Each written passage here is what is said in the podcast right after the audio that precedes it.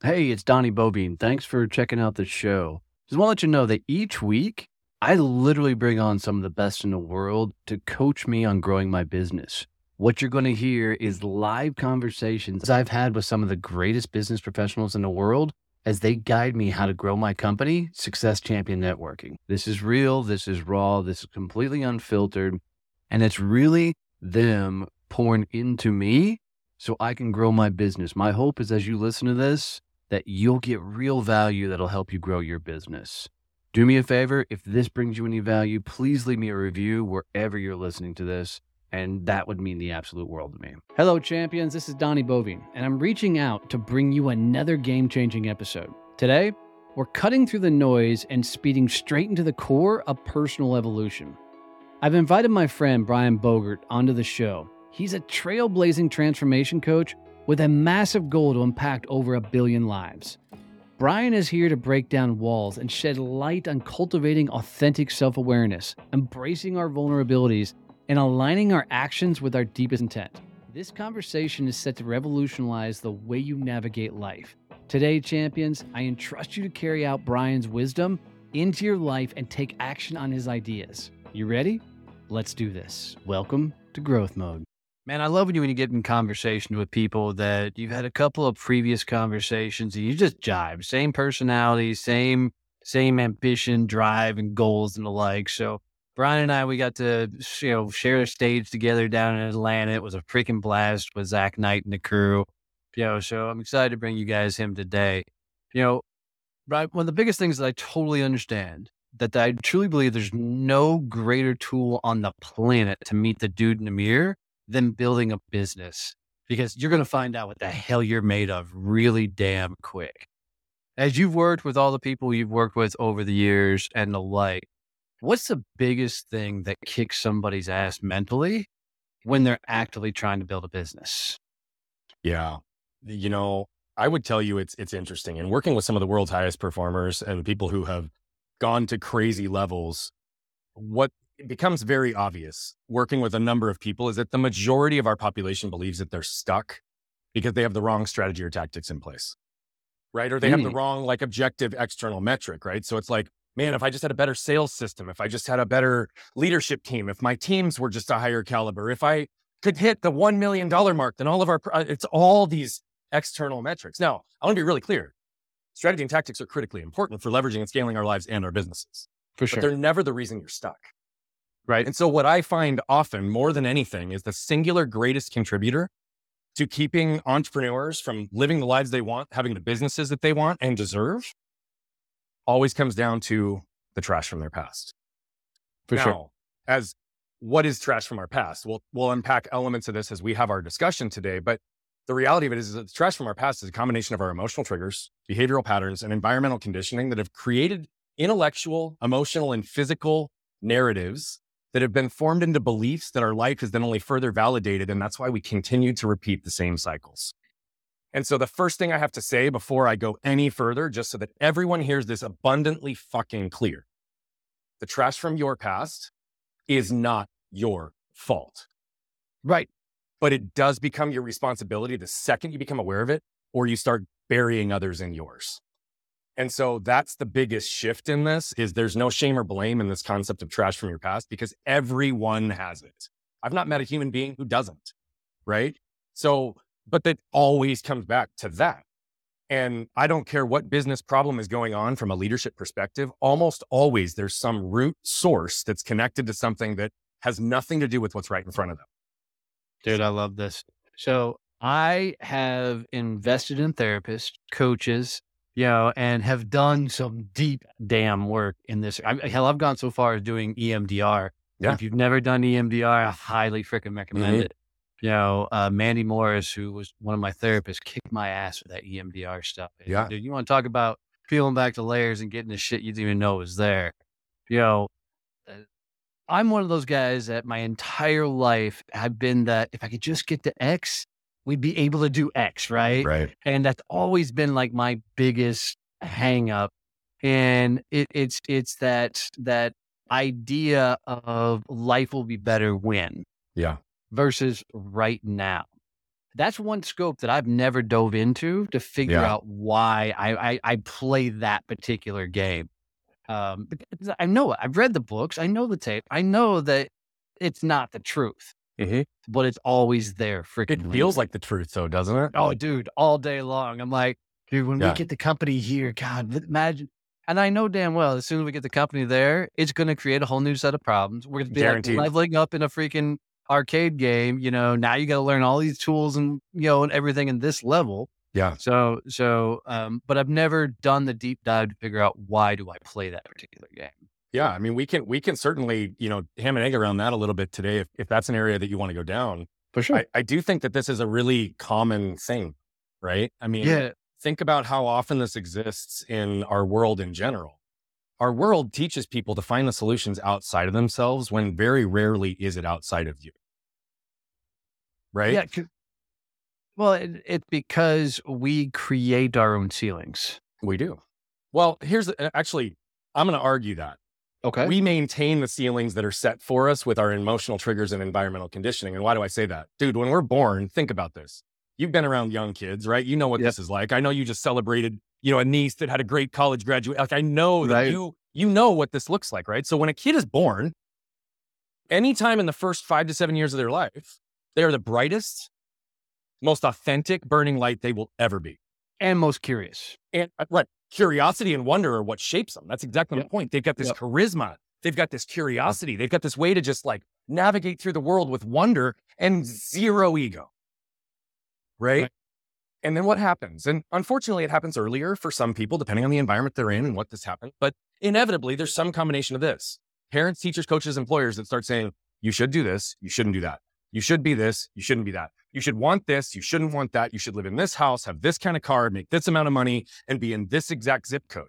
Oh, dude, I think the most tragic thing in the fucking world is if you watch kids that are like three years old, you put them in a park, mm-hmm. they are fierce. They'll go up and talk to anybody. The, the, the next kid they meet, they're like best friends right then Yep. and there, right? And then somewhere along the way, the the the prejudice is a strong word, but it's basically what it is. Like the the well, you can't like that person because happens. Yeah. Yeah. right. I- I, it, it, it's tragic. It is tragic, but it also makes sense, right? Because here's what happens when we get all those shoulds. Should is a shame based word and it applies whoever you are and whatever you're doing, you're not good enough. Right. Right. So the second should comes out of your mouth, even in the morning, man, I should have gotten up earlier. I should have worked out today. I should have eaten better last night. I shouldn't have had that last drink. You immediately put yourself in the shame and blame cycle. Okay. So here's the other, there's two directions I'm going to go with this because I want you to understand this and everyone to hear this because this is what's real. Okay. Are you familiar with Hawkins' scale of frequency? No, actually. I Okay, so heard that one. power versus force. David Hawkins, yep. he's got a, a scale and he measured it, it. The scale goes from zero to a thousand. He measured and put a lot of study into zero to 700. Okay. Okay. So there's still a higher level of that. Now, let me give you some framing. Shame is the lowest registerable frequency on the scale, it's at 20. Okay. Okay. Courage is at like 200. Self actualization is like 700. 98 to 99% of the world are stuck between 100 and 150, which is fear and anger. Dude, that makes a hundred percent sense to me. And so if you understand that the second you put yourself in shame and blame, you lower your frequency like way mm-hmm. low, right? Which also then means your vibration lowers, your authentic voice lowers. And what's happening? You're now all of a sudden hiding yourself behind this armor because you're, you know, you aren't rock, w- feeling well. You're not w- moving through the world well. And so the world sees that. So shame is one of the most toxic things. I think it's the ultimate wolf in sheep's clothing because it presents itself as about 50 other emotions and people don't normalize and really understand it. But to the protection side of what you just hit on, this is this is what happens, right? We all as humans want, seek, and desire four things. We all want to feel safe. We all want to feel protected, and those are not the same thing, by the way. Correct. We all want to feel seen and understood, and we all want to feel connected. Now, Donnie, the second you walk into an environment that you don't feel seen and understood or connected or safe or protected, what do you do? Oh, fucking alienate. Immediately, like so. For me, I'm I, I hate crowds, right? Yeah. Because I can't control the environment. So if if I if like if I walk into a room where there's tons of people, you'll see me aim for the wall. Yeah. Right. Because I got to be by a doorway. I've got to have my back where nobody's behind me. Which is armor. It's Yep, self protection. 100%. Because what, what the, the- really what happens when we walk into those environments, again, I don't care if it's a networking event where we think everybody wants something from us instead of for us. if we're going back to see our family after 20 years of holidays and we just have this belief on how it's going to go, right? Any one of those environments, we protect ourselves. Now, you know those 35 gallon black trash bags, right? Yep. I want you to imagine unfolding one. It's now this big square. Don't open it like you're going to put it in the can. Okay. Leave it flat. Okay. Grab onto each corner and hold it up in front of your face. Okay. Okay. Now that's your armor. Okay. It's a trash bag for obvious reasons because the armor protects pain. Okay. Fair. Now, the second that armor goes up, let's look at anybody in your life that you really care about them wanting or you wanting them to see you, understand you, and connect with you at the deepest level. Who's who's one person that you really care about that with? Oh, it's Elizabeth, without a doubt. Okay, Elizabeth. I figured it was. Okay. Now, here's the case. There are going to be moments, even in your relationship, that this dynamic happens, even though you guys are, you've been together for a long time and this all takes place, right? So now all of a sudden, anything she said to you that made you feel uncomfortable, your armor is up. Oh, I, Okay. it happens, right? You For get sure. triggered, you get defensive, it goes there r- real quick, And- right? And, and, and, and, uh, the irrational shit's the one that drives you nuts. It's like, why am I pissed right now? Totally. Right? Okay. And so, but here's what I want you to understand with this. How could you properly, how could you ever expect her or anyone else to see you, understand you, know your heart, your soul, your desires, what you're willing to do, what you're not willing to do, what your boundaries are, what you value, what you're worth? All of that delivered through an opaque force field. And oh, by the way, that's assuming that they're not carrying their own level of armor that's going to oh, further dilute the fucking message. Out in front of them as, as, as well, right? right? Right. It's like you're trying to compare. and so you're competing, you're, you're communicating through two invisible force fields that are just diluting the message, right? sure. Which, which is one of the core concepts we teach, which is look, the second you protect yourself, you actually guarantee you're going to disconnect yourself from who you are and what you want, the two things you want most, which is to be seen and understood and to be connected. So we teach frameworks around this, but to your whole point on like, why am I always looking outward? Well, it's because the world has told you what you should and shouldn't want. The world tells you and teaches you how to chase the what. They don't tell you and teach you how to chase the who. Oh, see, right? this, is so fascinating for me. So, um, growing up as a kid, grew up dirt freaking poor, right? You know, um, the only people that had money in my world was my grandfather and my uncle, patriarchs of the family. Old gray hair fuckers that were assholes, right? I mean, I I was pretty much worthless. And I know deep down they both loved me, but Yeah. pretty much worthless. And like like when I got one of my greatest sales jobs of all time, my uncle, who huge executive, and I called him, he's like, "Call me when you get a real job," right? You know, uh, so even to this day, I stumble when there's a senior Of course. adult male in the room, right? Mhm. My triggers automatically fire off. Come like, you know, I got to step up. I've got, and Yeah. so so it's an ego play. But I just want everybody to hear that. But that's exactly that protection thing It's- going up, and and It's a hundred percent, right? It's a hundred percent. And oh, by the way, what I will say is they, I guarantee you didn't think that you were a piece of shit and not worth it. It was their own pain, their own protection that was Uh, incapable of showing you the love. Right. And I know you know that, but I just say that because uh, uh, that's, that's also part of the truth. By the way, I've got some of the same identifying triggers as it relates to me with type A or perceived hierarchy of men. For years, I struggled with that dynamic. And it's only something in the last few years that I've really effectively like stabilized. And and and a lot of it had to do with really starting to understand what was happening. And I'll tell you, for me, you've met me, you've been around me, and anybody who's watched this for this amount of time knows I've got a huge freaking energy. Right? Like I know I do. For years I didn't own it. I'm loud, I talk fast. I walk into a room and and I've been told people know I'm there even if I haven't said something. So cool. I don't know if that's real or not, but I know I have a big energy. Now, I operated with shame and anger for years. I'll give you examples of what that looks like and why, but a lot of it has to do with things that developed early in my life, just like everyone else. But here's the reality that meant that every time I walked into an environment where there were type A, senior, or perceived hierarchy males, okay, I had associated narratives on what that meant about me. yeah. oh So God, before I, understand even went into that room, what would I do? I'd start anticipating, expecting, like, I'm going to get this feedback. And then what am I trying to do? I'm trying to prove to everybody and myself that how I'm the smartest guy in the world, right? Yeah, yeah. God, I still understand that. And so what also happens with that? I come in and I'm crazy fucking Fort Knox armored. I'm like, I'm not showing weakness. This is competitive. I'm gonna beat you right? All these things. But here's the crazy part. Giant energy delivered through armor is confusing as fuck for people. and it makes you look like you're the exact opposite of what Of you're who trying you to are. project. Exactly. I, I, I told a couple people this, like when we were in Atlanta, I was watching the room. Chris Dadian's a good motherfucker, man. That guy, He is. He's Uh, awesome. he he he actually asked me to watch the room with him at one point, and it was so cool because there was some heavy hitters in that room, some Mhm. guys doing nine figures and things, right? They've Mhm. done some really cool things. And I was watching this play out in real time. Like the people that you knew had done something, accomplished some really cool things, when those two people came together, it was like game recognized game, right? There was no ego, there was No no, ego. posturing. But when somebody who hadn't done something walked up to that same thing, you'll watch the posturing and the ego, and you watch the people who had done things, their dynamic change. The energy Because- just Yep, yep, lowers. hundred percent. Oh, it was so wild to watch that play out in real time. Yeah. You know, but it, but it was a it was a huge telling moment for me because I'm like, God, that's what I looked like a lot of damn years. Well, and the reality is, I've been studying human behavior, human connection, and human performance for about 20 to 25 years. And what's funny is it's only been in the last five that I really feel like I've gotten to a place that I've been able to unlock it, not only for myself, but at the highest of high levels for even my clients. Because when you're existing in it, or you are personally still hidden in armor or have a large degree of things that are unconscious in the way that your life has been patterned, right? It feels like you have no influence or control over your destiny. So what do we try to do in that time? We over control to create our own level of safety. And that level of restriction is also part of what contributes to our lack of freedom, our ability to have abundance, our ability to connect deeply with people, because we get into this environment where if we can control it, then we're going to be safe. Right. No different than what you talked about. It's like, look, you learned early in life that, man, I've got two men that are the patriarchs in my family that make a lot of money. And so what did you do for years because you felt like a piece of shit? You tried to get their recognition, their love, their attention, connection. yep. Guess what?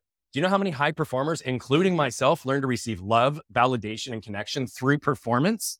right. It's based on what we did or how we showed up, which it also comes full circle to say, well, of course, when I get to a million dollars, then all my problems are going to go away because I'm going to have the respect. People are going to love me. They're going to understand me. Right. And so that's partially why we're always chasing things outside of ourselves and are like, oh, it'll all be okay once I get here. But there's no final destination, only constant evolution of self. So I had an interesting twist to this. So mine wasn't so much achievement, even though I did some really cool things throughout my career. As a kid, I learned that if I could tell the right story, I could get fake accolades. But that's performance too. Oh, yeah, it, it- it's putting on a performance. That's my point. That's that's what Yeah, I yeah, mean yeah, by performance. Okay, It's, okay, okay. it's it's it doesn't mean that I get accolades based on the things that I do. It means that my love, validation, and connection is contingent on how I show up or what I do, not who I am. or what I hear. Bingo. right right because it was you know I, I i thrived on people going oh man donnie you're going to be so amazing look at all the cool things you're doing Yeah. when i wasn't doing cool things but i damn sure tell you i was Right. right Because Um, you weren't getting the recognition, the love, and the connection in other ways. And so you'd fabricate stories that you believed would impress people that would ultimately then help you feel good about yourself, but it also further and further separated you from who you really are. correct and then that's what goes back for me running a business has been so cool because at some time at some point you run out of your own damn excuses Bingo. you know and and unfortunately and i think this is a is the truth for a lot of people you got to hit some sort of rock bottom Mhm. so you finally quit using all your bullshit excuses and start fighting I, I mean, I, I couldn't agree with you more, my friend. Um, and and it's it's funny because I have to I, I I referenced this quote from somebody who now is in our world. Nine months ago, she wasn't. She was getting ready to come to our retreat, and she was hassled and and really struggling with this concept of investing in herself. Right? She'd started her business six years ago, but hadn't done anything with it. wasn't moving. And I just asked her a question. I said, "Look, if you do nothing, or if you follow the exact same path that you have, where are you going to be six months from now?" what's going to be different about your life? And she ultimately went on to say, well, I guess I'm going to have to surrender the fact that when I run out of excuses, there really are none and there never have been. it's a great place to be right. man. Nine months later, she's in a position where she not only has clarity in her business, she's actually stepping into her voice in a way that she'd never been able to because of a singular decision to realize, like, okay, well, the excuses are also protection. Again, the second you protect yourself, you disconnect yourself. And so Right. that's one of the big things that we often ask. It's like, look, when you react, when you get triggered, when you do get defensive, when you start getting on operating from fear. What are you protecting? Like, just ask the question: What are you protecting? Right. See, for me, the fascinating thing, the way I tried to conquer this, and it didn't work, by the way, was to try and constantly put myself in situations where I was forced into those rooms, forced into those conversations. And what that didn't allow me to, what it made my force feel bigger. Of course. right. Um, because I constantly had to whip the ego out. I always felt in those rooms that I had to be as boisterous. Uh, you know, I'm a sweet loving dude that is, that when people meet, think I'm a hardcore type A, Yeah. you know, punch in your face type of guy. I'm also the same dude that at my summit, they put a poster on the back wall and marked the number of times I teared up on stage. I love it. trying to pour into people, right? But because I've had such an armor over the years, I Mhm. still have such a dynamic edge to me. Um, so It's true. And oh, by the way, I think even specific to your audience, right? um, do, do does your audience know what you call them? but uh, we call everybody champions. Uh, uh, not the retread. Here's where I'm going with that, though. Corporate armor is a real thing. yes, Right. hundred percent. I think people try and be one person at work and a totally different person at home. And I mean, literally, there are people who physically are like, oh, yeah, my suit and tie, this is my armor. I'm going to work. I'm getting ready to go to battle. It's like, Yep. wait, what? Did you even listen to what you just said? Like, you're right. But here's the thing I fit into that as well. Right. And, and it was one of those areas where it's like, you know, when I was 30 years old, I bought a $100,000 Escalade with cash because I could and I wanted to. Wasn't for me. It was for everyone else. Yeah. Right. It was in the same period of time where, yeah, I had my arm torn off when I was seven. I've had 24 surgeries. My body's all imbalanced. Well, guess that. What does that mean? Well, if I'm going to wear a suit and tie or a sport coat, I can't go buy something off the rack. And if I do and I go get it altered, it's never going to fit. So I did custom clothes always. But here's the difference the need to have custom clothes is one thing. The need to just then justify in my own ego that buying a sport coat for $5,000 that had all the right offset stitching and the right button combination. And it, like that was not necessary. And I want to be really clear here. I'm not vilifying nice things, but what's the intent behind doing it? If it's to make you feel good, great. But for me, that jacket was armor because when I put it on, I got attention. People loved it. They thought I was more credible. They believed that I could show up and do things that, right? It's like, did I have to do that then? No, but I didn't know any better. But it was corporate armor because what was I really protecting? I was protecting the fact that I didn't want the world to know how much I was suffering inside. I didn't want the world to know that I was operating from shame that I didn't even realize. I didn't want the world to know that I had anger that would come out in my house and my house alone, right? I would hide. I would protect myself thinking that I'm going to be safe. But what did I do? I woke up at age 27 realizing I had all the what's I ever wanted in the world house, car, money, clothes, wife, beautiful kids on the way. But it cost me the ultimate price, brother, who I was. And I've spent the last 12 years rebuilding. So, well, you got six years on me because I'm only six years on the journey. Yeah, dude, I grew up in the self help game, right? So Yeah. I've read the books, done the tape. And so for me, that was actually a armor of sorts because it was one of those things, man. If you listen to the tapes, you go to the conferences, you know, Then you You must be improving yourself. absolutely, you must be fucking great. Um, and it wasn't till years of doing that that I finally looked up and I'm like, dude, I'm the same guy I was five years ago. Yeah. Yeah. Yeah. And oh, it happens that same year, I decided to walk away from corporate America and fucking launch a company. Yeah. You know, because I realized that, you know, my entire journey had been living somebody else's retirement plan. Hey, Donnie Boivin here, CEO of Success Champions Networking, and I just wanted to jump in really quick and tell you about the network. Success Champion Networking isn't for the beginning networker. It's for the business people that understand that building a successful relationships is a two-way street requiring commitment from both parties involved. Stop wasting time networking with people that don't understand how to leverage their network to generate quality referrals for you. If you're ready to network with business people that are tired of doing all the heavy lifting and want to build real partnerships that generate high revenue referrals, visit one of our chapters today at successchampionnetworking.com and I look forward to seeing you there. you know, um, and being somebody else's retirement plan, you know, and it's and it's fascinating because you you I heard all for most of my sales career, you know, you got to meet the dude in the mirror, you got to work on yourself, and you got to do all these things. And uh, nobody was giving a good explanation Right. of what that meant. Or even how to get there. Right, right. Um, so I had to come up with my own definition of what that meant. And it came down for me is knowing who you are is understanding why you're having the emotions you're currently having at the moment. And that's Mhm. my best definition so far. Yeah. Um, uh, I'm I'm going to go as as far as to say this. I- I like the definition that you just used. By the way, I think that knowing yourself accomplishes a couple of things. But the highest of high performers who have put in the work down the path that you're talking about, they understand the intellectual, emotional, and physical narratives that exist within them, and they have the ability to be aware of all three and balance and regulate between them as they need because they will all lie to you and they will all tell you the truth. I think that finding yourself and getting clear in yourself allows you to have what we call a strong spine and a soft front.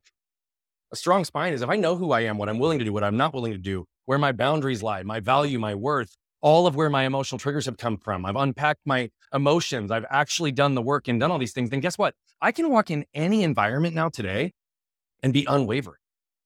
I don't care who's in the room, what's happening. Like, really, nothing rattles me at this point. I mean, you you weren't in the room, but shit, I told a story of what took place in the emergency room when I went down before I took the stage in Atlanta, right? And and and and anybody who knows the hospital that I was at understands that they're nationally known for the number of gunshot wound victims. Right. I've been getting stitched up at 3 a.m. in the morning next to three gunshot wound victims, two of whom are in handcuffs, two of or one of which has an interpreter. And I was completely calm and comfortable because I've done the work. And so whether I'm in the highest of high caliber billionaire rooms or I'm in the lowest of low across our society, at the end of the day, what I understand is that we all share a unique but common and universal human experience. See, I'm still getting that. That's impressive. It really, really is. I'm, I'm, I'm, I'm still a work in progress in that arena because, um, when I was doing Sandler training, I, I listened to a trainer once upon a time, and he said I almost lost my business because I didn't understand that it was all about me when it should have been all about them. Mm. And I, I think for a lot of my journey, that's been my narrative is is is I thought it was all about them, but it was really about give me my accolades, right? Give me give me my fucking knowledge. Acknowledge Bingo. my existence, Bingo. right? And so when I get close to that, that's when the emotions start coming out because it's something that I've been trying to strive for, Right. but I've been trying to force my way into that arena Yeah. versus understanding that I don't need the accolades, right? This is about pouring into them. Yeah. So so that's what triggers a lot of this. Here, here's what it all comes down to, though, and it hits on what you said before. The the model and the pillars that we developed were a result of the fact that nobody, there was no model out there that could show me how to do this, right? In a Mm. in in a singular pathway. Like, what what are things that I can do? What's a process I can go through to really understand myself better? Because here's the reality. All this is about is allowing ourselves to see what really is true right in front of us in every single moment so that we are empowered to respond versus react. Hmm. Okay. So, to your point on understanding your emotions, why is this important? Well, one of the things that led us down this path, and I mentioned my anger. What's funny is when I executed my buy sell in my $15 million risk management employee benefits consulting firm, right? And I'm coming out here to pour into the world to help everybody get to the core of who they are less than a year after I left. My wife sat on the back patio with me and went on to tell me that things I'd done, ways I'd shown up, had contributed a path that caused her to lose who she was. Hmm. Bro, it was like a fucking dagger to the heart No shit. right? I mean, dagger to the heart because I'm literally trying to go pour into the world. And I've said for years that I'm a husband and father first, only thing binary in my world. Now all of a sudden I'm going from believing that I've finally left my old world. I'm living into my power and potential. I'm going and chasing my life. I've got the best marriage ever. And now I don't know if I'm going to be married for another 30 days. Right. So I had to surrender in that moment. But here's what it would look like. My wife would ask me simple questions like this Hey, honey, what do you want to do with the kids this weekend? But my shame filter would he- cause me to hear it this way. Hey, honey, you've not done enough to be a good husband and father here recently. So what are you going to do to make up for it this weekend? Hmm.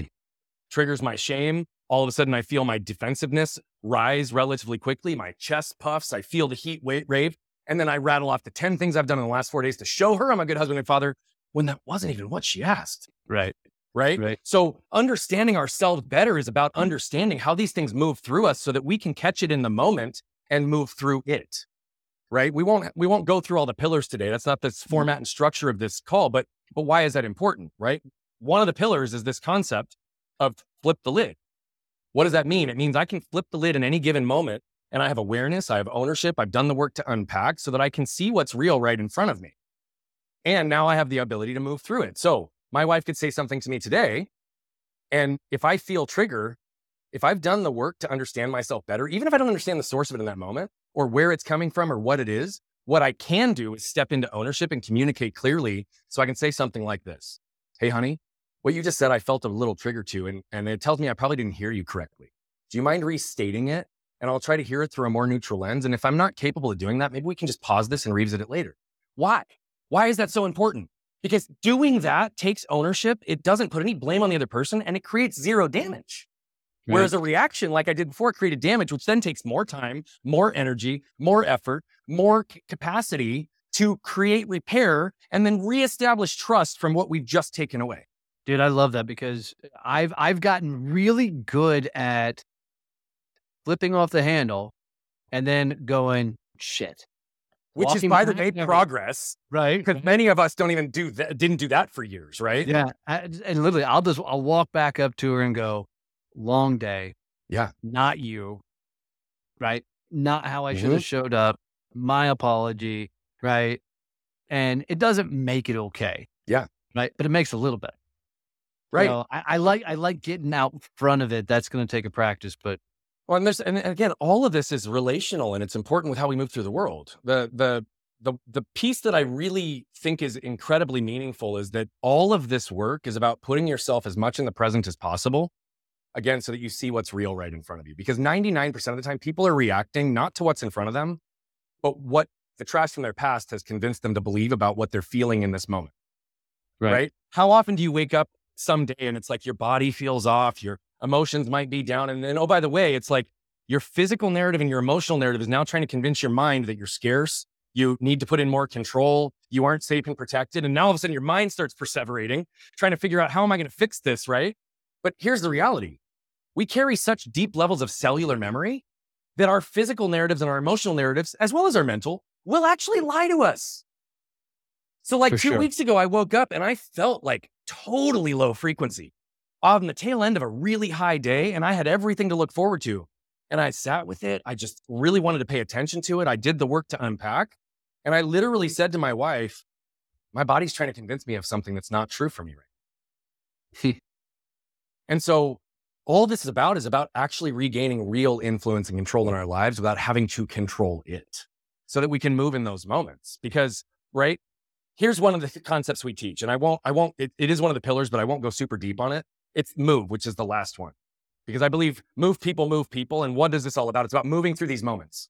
Okay. But what does move mean? It's how do the emotions move through your body? How do they move through your world so that you can move through them? What do I mean by that? How does it move through my body? Well, in corporate America, sometimes my sales process would be 12 to 18 months long. Right. And so it could be 10 years long in some cases, but there'd be 10, 15 buyers in the room, multiple different decision makers, really complex deals. And the way I worked is I would do most of the front end work before I would bring my teams in. And then I would measure my success on onboarding new clients by how quickly I could have them stop calling me as the guy and go to the team. okay. But what would I do is I would I would control the whole deal until we either write it or we're getting ready to write it. And then we'd go and we'd sit in the room and I'd inevitably have partners with me or team members. If you haven't noticed, I'm loud and I talk fast. Right. The number of times in those environments, I'd be sitting with a billion dollar client and my partner would lean over and be like, shh, hey, man, you don't want to talk so fast. You can't talk so loud in this environment. And because I wasn't clear and said it to myself, what would I do? I'd shrink down. I'd bite yep. my tongue. I'd physically fall down, even though everybody was in that room because of me. Like I put them all there. Right. And I couldn't own that in that time because I still didn't see it clearly. But shame caused me to shrink, my jaw to lock up. Okay. I told you about how anger moves through my body. Defense, right? It rises up through me. Now, why do I tell you this? Shame moves through my body five or six different ways anger moves through my body five or six different ways.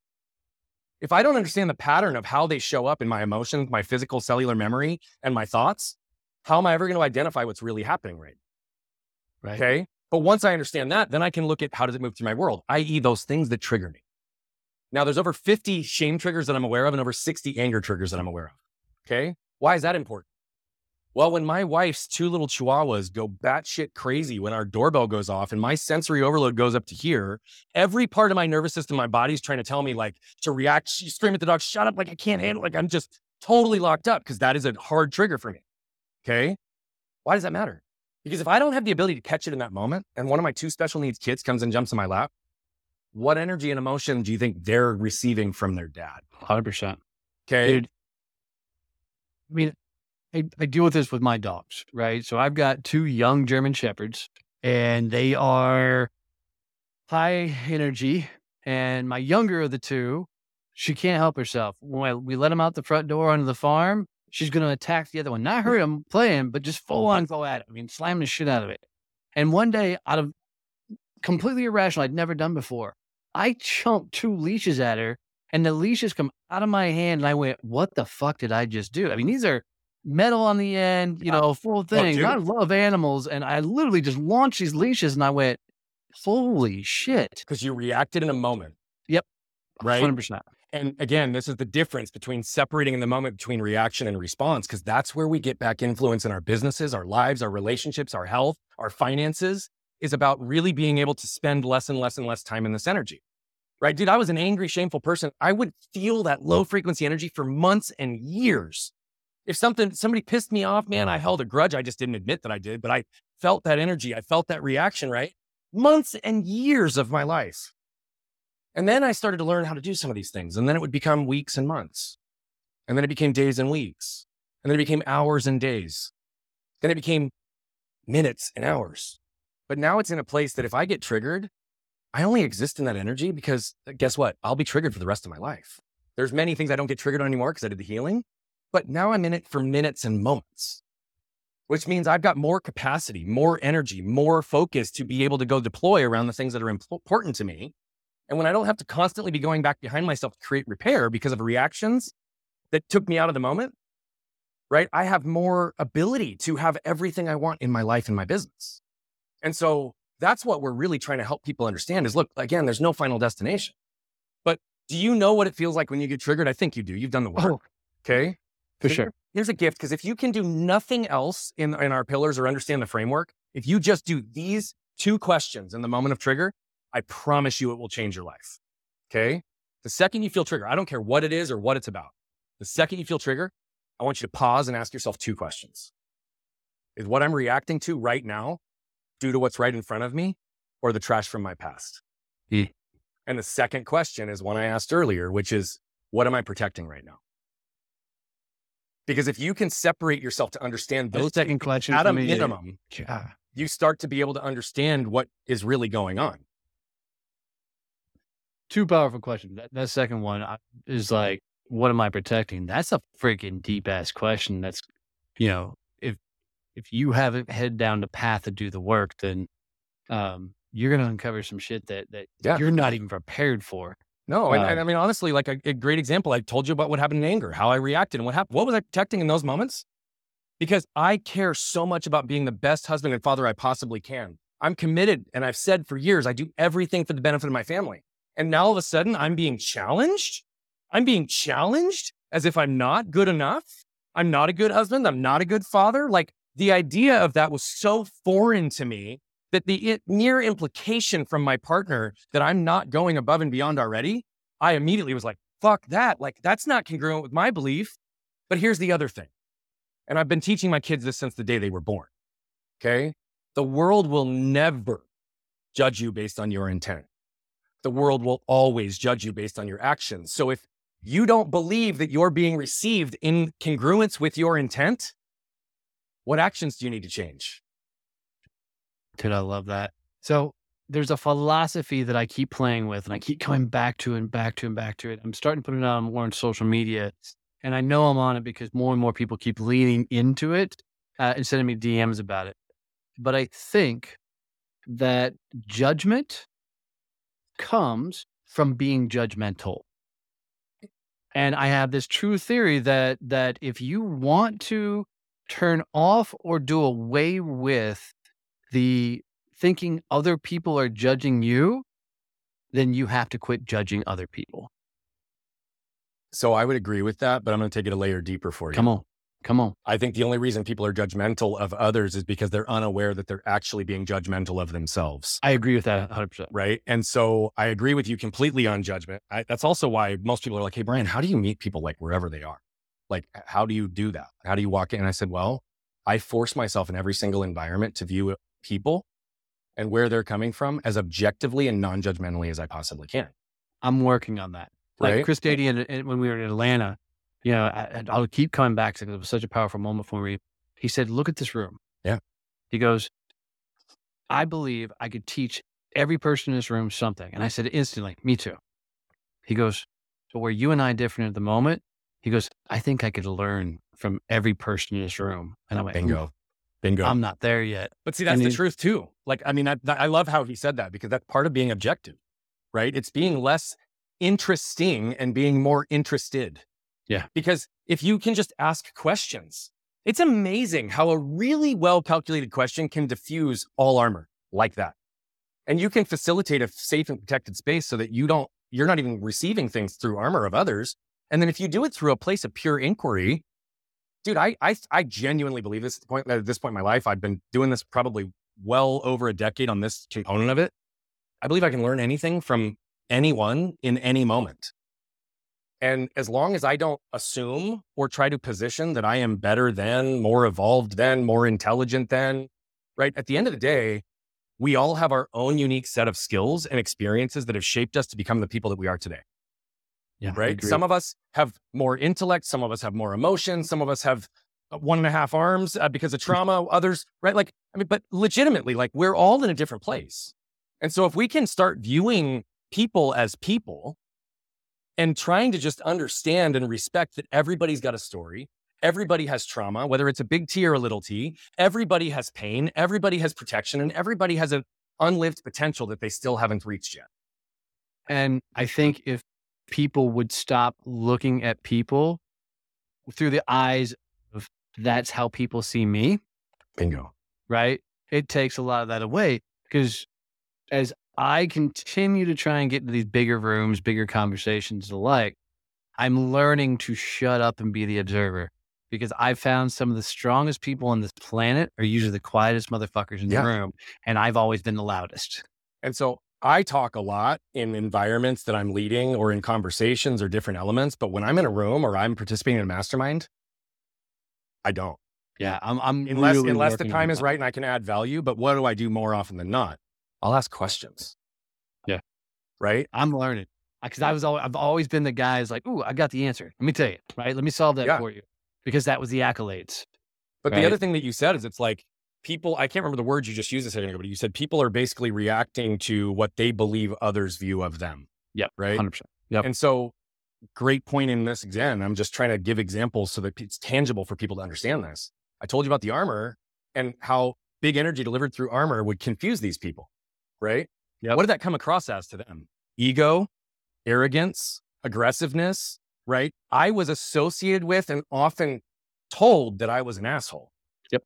And it would like rip me to shreds because I'd be like, what are you talking about? Like, in your head you're like, "I'm the sweetest, nicest no, person." I'm like, I love people. All I want is what's best for you. But Yeah. but again, what I was actually projecting that energy in the room that was not trustworthy. It wasn't understood. But now when I go into those exact same rooms, like I don't have anything to prove to anybody. Right? I'm not I'm not trying to compete. I'm not trying to establish my value or my worth because I've established it internal. So it doesn't matter what anybody else or anything else means. So what am I there to do? I'm there to do what I always do, which is connect with others and help them see themselves more clearly. And the best way to do that in most cases is not to walk in as if I know everything, but to again observe, gather information, ask questions, make some analysis, but also don't make any assumptions. The other thing I do when I work with people that I'm like working with, or if I if I did this with you, right? I'll almost always one ask for permission before I give feedback to somebody. That I learned a few years ago because Go ahead. I can come across blunt, right? You know, Yeah. I and it's unintentional, but it's I tend to speak to people how I want to be spoken to. Yep. And then the other side of this is when I do that, I have some really unique gifts. to see people put words into their into their experience of what they're actually going through to I mean, I, I see and feel people's pain. I know where the protection lies and I pull their potential out of them. But as a result of that, right, what does that mean? Well, sometimes when I'm working with a client, and often I have to give this framing and caveat, I'll, I'll say something like this. After I get permission to share, I'll say, hey, look, I want to be really clear that whatever I'm about to say to you, I have no pride, no owner, no pride of ownership, no ego. And I don't care about being right. I care about getting right. So if mm. what I throw your direction doesn't land, it doesn't feel right, push it back immediately because I am in never, I am never going to try to tell you how you feel or how you should feel. Mm. What I'm going to help you understand is how you actually do. And then let's figure out how do we actually help you move through that. So if it doesn't land, tell me, right? Because what does that also do? They feel safe. They feel protected. They don't feel like I'm judging them. They don't feel right. And often my direct bluntness is around an area of trauma, an area they're fucking up, an area that they're blind, that they're doing something. And if I don't frame that environment, what's going to happen? The second they hear it, if they're not primed, ready, and already have a deep established trust with me, armor goes yep. up, they immediately detach. 100%. Which takes away from everything that I want to accomplish anyway, which is to get to know people better so I can set them free. Yeah. It, to, to, to, this point, I had a gal this week as we record this. Um, and she said, I just don't know how to get my business to move forward. And I said, What have you tried? She's like, networking, all this stuff. I said, Let's go old school. Let's do cold calls. And her eyes just popped out of her fucking head. I said, Okay, what just went through your head? She goes, I can't do that. I said, What if you could? She goes, But I can't. I said, What if you could? I said, Right now, well, here's what I want you to do. I made her pull up her database. And I said, Let's go right now. Pick up the phone and call. Beautiful. And she was almost in tears, shaking everything else. We sat there and made 40 calls together. She, she never cold called in her life. She set three fucking appointments, right? One that she's meeting today as we record this. I'm so excited to follow up with her to see what happens, right? But I don't teach sales training anymore. This is shit I used to do back in the day. But she was so hung up on how to move her business forward because sales was a yeah. four letter word yep. to her, yep. right? That I'm like, no, fuck it. We're going to jump in right now. But to your point, I had such a trusting relationship with her. Mm-hmm. She trusted me enough to push her off yeah. the fucking ledge so we get it done. But how many entrepreneurs don't even understand their true value and their true worth? Oh, how can you tragic. ever effectively market yourself? How can you ever effectively sell if you don't know your value and worth?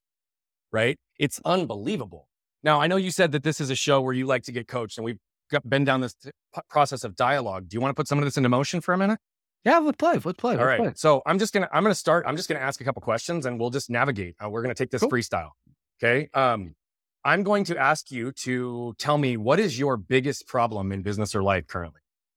Uh, it's the if I get here, we'll be th- there. Okay. So how does that show up in your world as a problem? I know I, I get what you're saying, but yeah, tell me yeah. How, um, how, are you aware so, that that's showing up as a problem?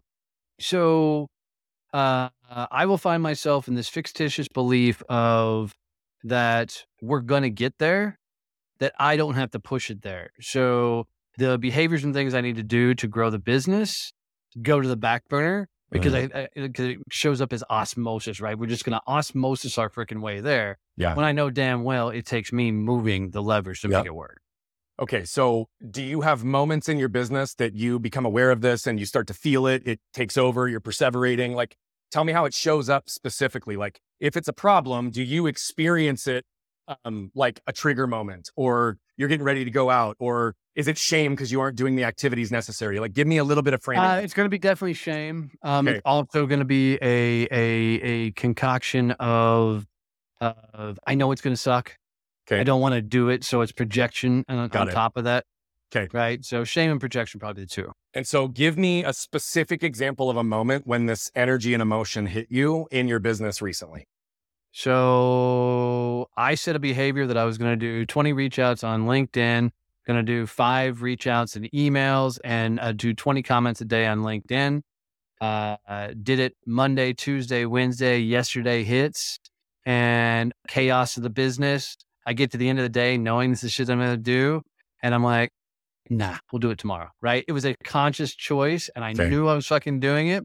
So what happened is I didn't sleep for shit last night right? Because mm-hmm. I did, I knew I didn't hold up my end of the bargain. Got it. Okay, so you have a high level of awareness, which is cool because you're already able to artic- articulate these things and put yourself in this position. So, last night you didn't sleep. What what were you feeling in your body? Uh, anxiousness. It was uh, uh, actually slightly act of almost desperation to where uh, questioning myself and how I showed up. Right. Okay. So I follow you completely. I'm going to challenge you a little bit to go a little bit deeper and a little bit more granular. Okay. And I want to be really clear. The fact that you labeled it as an emotion and you also had associated intellectual like protection and pattern of thought that came with it, beautiful. So keep doing that.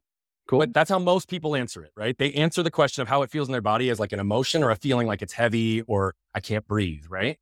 I want you to get into your body physiologically. So what's happening with your heart? What's happening with your lungs? What's ha- are you locking up anywhere? Are you shrinking down? Are you expanding? Do you feel tightness in your body? Yeah. So for me, it's a hundred percent. No, it's not a hundred percent. So tired, head tired, right? So, so it was hundred percent mentally exhausted, um, because it was a heavy mental lifting day for a lot of reasons, but, um, walked out, um, exhausted in general. Um, my shoulder, yeah, yeah, there it was. It was the shoulders, right? So, Okay. so it, it was heavy's the word that comes into play. But shoulders lock up, get tight type of thing. Is that what you're meaning? Uh, yeah, tight's a good word. It- uh, Okay. They, they, they, um, my wife and I go on a walk, and I felt old. How's that? Okay. How was your heart rate and your breathing?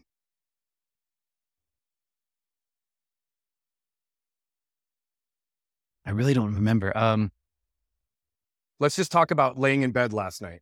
You're laying in bed, you've got these thoughts going through your body. What's physically going on in your body at that time? um, thoughts, tons of thoughts. Um, anxiousness, edge. These are all emotions. They're not actual. Oh, okay. Let me give you an example though, like anxiousness for me. If I'm perseverating in my head in bed and I'm not able to sleep, I'm tossing and turning, but here's what happens. My heart rate is typically elevated and I can tell if I'm paying attention. I will often feel a rise in my body temperature when I'm feeling anxious. Yes. Yes. Right? So, so Yep. that's, those are the kinds of things I'm trying to talk about. My breath will get more shallow unless I'm intentional with it. Right. I, I notice myself breathing less and it's almost like I've got this weight on my chest, even though I don't. Um, does that resonate? Yeah, I, I get hot. I know that one Okay. for sure. So you get hot Sure. and your shoulders got tight. Okay. So Yep. we'll just use those two for a minute. I was looking for at least two and now I've got two. Okay. Cool. So if you look at that pattern of physiological response, when is the first time in your life you remember feeling the same associated response in God, now I feel like I'm back with Mandy doing therapy sessions. Um, temperature per show. It would have been a moment of embarrassment. Uh, um, God, it's always going to go back to the same asshole. Fourth grade, uh, male teacher. Um, he was the first guy to look at mom and dad and say that I was heading down the wrong path and I wasn't going to be anything when I grew up. Right. Uh, which set me down the path to see if I could piss off every teacher from that point off. Right. And answer this question for me. And then I, I just saw something. So I'm going to give you something back here in a second. But Cool. um, what were the intellectual and emotional feelings in that moment or the narratives that were created because of that interaction with that teacher? Um, What I mean by that is like, I'm not good enough. I'm going to prove to the world, like, oh, I'm a piece of shit. I'm never going to accomplish anything. Like, that. like, what are the intellectual and emotional Uh, yeah, Where you start to believe as a result of that moment? if I'm not going to be anything, if I'm going to be an asshole, let me prove how much of an asshole I can be. Okay. Okay. So, what's really interesting is what I just walked you through is a way to compress literally a lot of this, at least to get to the source or source of things and the patterns relatively quickly. Because what just happened? You were told by a teacher that you're on the wrong path. You're never going to amount to anything. You're fucking up. You're not getting things done. Right. And what do you associate when you don't hold yourself to the same level of standard within your business that you believe needs to happen for you to be success? Yep. Right. So it's immediately attached to the shame. And then to your point, it's like you have that other switch that's like, well, now I'm going to go fucking do it to prove it. Right. And you kick it into action, which is a benefit to you, but Ooh, only. uh, let me explain it a little bit differently then. It wasn't a, mine was, was, was, let me show you how bad I can be. I get it. I get it. Okay. Because okay. you wanted to live into that narrative. Yeah. But here's the reality. Why is this fucking you up right now? There's a part of you in the rebel, badass fucking asshole of you that still wants to say, fuck this. I'm going to be able to just by osmosis grow my business. Watch me, motherfucker. yes. Yes. 100%. Right? And so the narrative that's all attached to this is literally still the same thing. Well, shit, if I don't make those calls, if I don't do the linked outreach, if I haven't done the 20 and the five, oh fuck, I'm I'm on the wrong path. I'm not going to make it. I'm not worthy. I'm not like shit, I'm not going to be good, right? And what you know is shit, I'm writing my own destiny now. I mm-hmm. have to take control and influence over this and get ahead of this. But what's really happening inside? Your body's reacting. It's like, no, fuck that. I don't want to follow the structure. I don't want to do those disciplines. I don't want to, fuck you. You said I'm not on the right path, right? It's all reaction around self protection. Okay. And so here's the other side of it. Bro, you're not a fucking asshole. You're not on the wrong path. In fact, you're elevating and bringing people onto a path. You just articulated a woman that has a sales call as a result of 40 first time cold calls that she's ever made in her entire life. Right now, will that one person take care of everything in the growth of your business? No. But I know that for her, there's 500 more of her that you've already worked Correct. with and helped. Correct. Right. And so part of this for you is, is starting to recognize and separate it from success and right or wrong. Because for you, you're still sitting here like the only way I can get through this in my business is if I'm disciplined and do these outbound outreaches and do so accordingly and consistently. By the way, there's elements of truth to that pragmatically. For sure. Okay. But the other side of it is the way you operate in the world is different than most. It's not always about just doing those activities, it's about paying attention to what's in front of you.